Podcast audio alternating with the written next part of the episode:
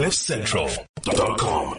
I've got Jean Jacques Cornish joining us for African analysis in a minute. Do you want to grab a coffee or you? I you okay? love JJ. I He's I wanna- great. Do you want want- to, do you want to I join wanna in? Stick Okay. around, man. Well, here he is, the, the great JJ Cornish. This is brought to you by the Johannesburg Business School. It's our chance to catch up on everything that's going on in African analysis. Monsieur JJ Cornish, bonjour. And, and happy Bonjour. Bastille Thank you for that, and happy, Happy- Mandela Day for you.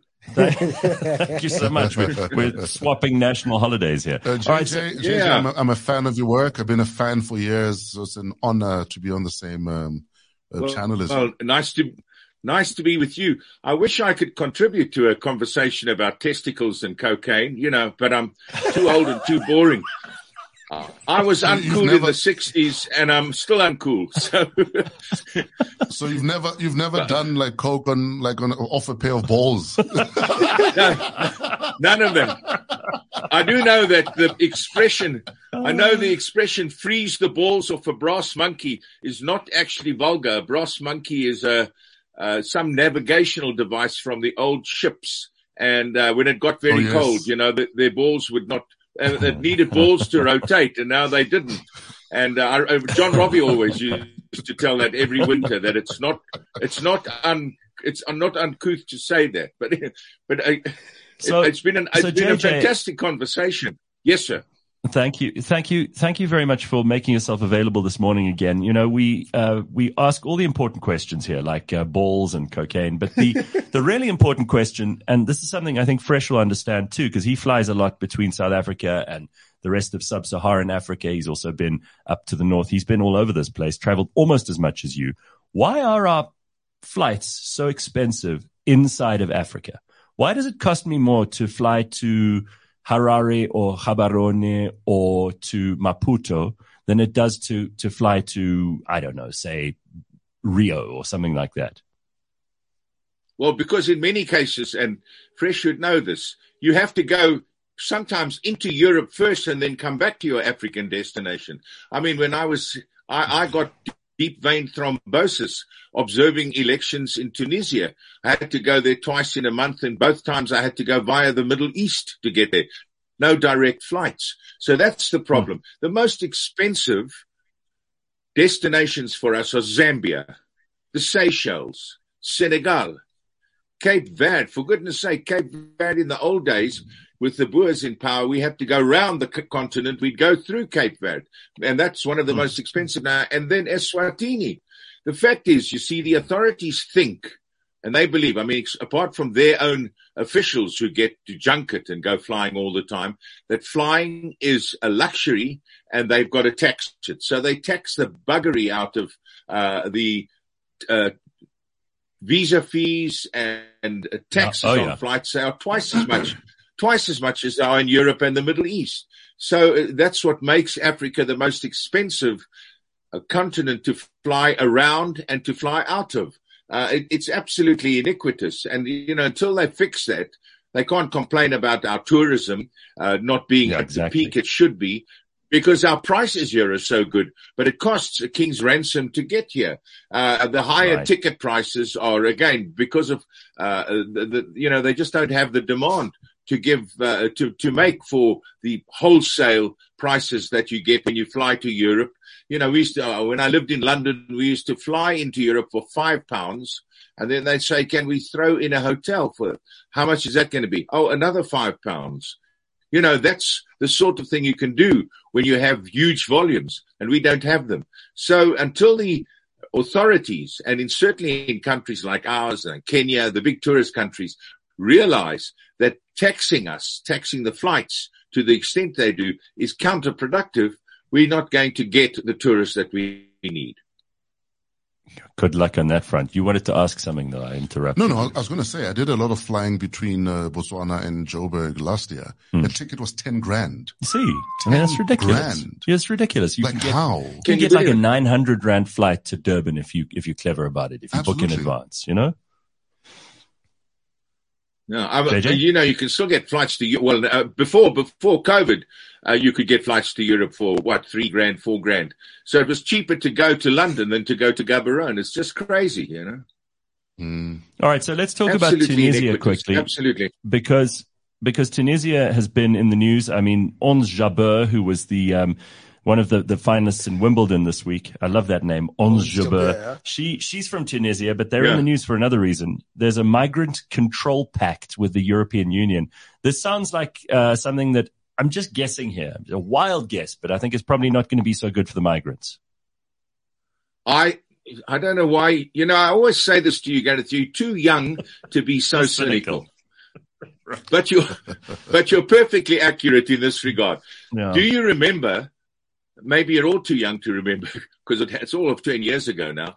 That uh, the EU, straining every sinew to keep the migrants out, made a pact yeah. with Libya so that they yeah. Libyans would turn them, you know, would stop people and inter them instead of letting them get onto the boats. Mm. And uh, the, then finally, there was the story about the Libyans getting involved in the slave trade with migrants. I mean, you know, when you hand things over to the Libyans, all bets are on anyway. Now, Tunisia has replaced, Tunisia has replaced Libya as the launch point for the most number of African migrants wanting to get to Europe. I think I've told the story about when I was observing those elections in Libya, I, in Tunisia, I went to see some young people to ask them if they were going to vote. They said, you go to this mm-hmm. cafe, that's where all the young people hang out. I went and you know, the conversation was not about the voting in two days time. It was about getting on the boat in two days time. And I said, sure. but how could you spend all your savings and take such a risky thing. And they said there's absolutely nothing for us here. And we don't know exactly what drives wow. them. Sometimes it's in Eritrea, for example, it's the draft. You can get uh, called up until 65. so, you know, you flee that. Uh, it's even even even places. even fresh and I would be in trouble if, if they had a call up to sixty five. yeah. I, I, but I mean, it, it's scary, and what, what what they're doing, and and and then finally, when I was there, I heard of boats actually sinking, and I wondered whether it was some of these young people I'd been speaking to. The fact is, that's the biggest uh, t- turning off point. So now the EU has made a deal with uh, uh, Tunisia, and they're giving them a billion uh, do- uh, euros. Uh, the, the, the, there's things that have got to be met, but they're giving them an immediate wow. cash injection. And they say, you know, this is about uh, uh, green uh, energy, the economy, oh, yeah, sure. stability. yeah. But yeah, but when you see the headlines, it's about migrants. You know that's what they do. It's basically, My, the, more billion, migrants have died billion, in the. Uh, a billion euros to keep your people in your country and don't send them to us. That's what it is. That's exactly it. And and and the, you'd think that they would address the issues that are causing people to leave. You know, uh, give everybody in Tunisia a, a Datsun Leaf or you know, Nissan Leaf to drive around in. That would be green yeah. and keep the migrant. but you know, it's very um, sad. I mean, we shouldn't laugh about it. The Mediterranean is the most dangerous migrant route in the world, and this year more people have died in the Mediterranean than ever before so far uh, with here, the good weather. Here's a Here's a good point being made by Steve. It's probably cheaper to drive to Botswana than than to to fly, right? Um, I actually do that. Yeah, you. do. oh, by, by, by, a million miles. It's a, it's a three hour drive. Right. And it, you actually get there quicker because airport, you have to be there two hours before, then you're flying for almost an hour, and then you're waiting for immigration. If if you're driven, you'd have long arrived. So there yeah, we go. That's well much better. Much better. All right, JJ, one last thing we want to talk to you about this morning. Um, Russia have signed some sort of wartime deal that allows the Ukraine to ship grain to developing countries because we know that the Ukraine is a major supplier of some food security to Africa. So this is good news for us. And um, and see, Russia is not always the bad guy. In this case, we've come out with a good deal. No, Russia is very much the bad guy. That deal was signed a year ago. oh, and no, they're reneging oh, on it now. Okay. They say no. The fact, oh, the fact okay. is that was negotiated by Recep Tayyip Erdogan, the Turkish uh, uh president, uh, yeah. and uh, it was right. signed, and uh, it was agreed that the Black Sea ports they could, uh, and they were, you know, sending thousands of tons of, of food. Now Russia's saying, no, well, you, you haven't given us what you said you would. There's still sanctions against Russia, so we're stopping it.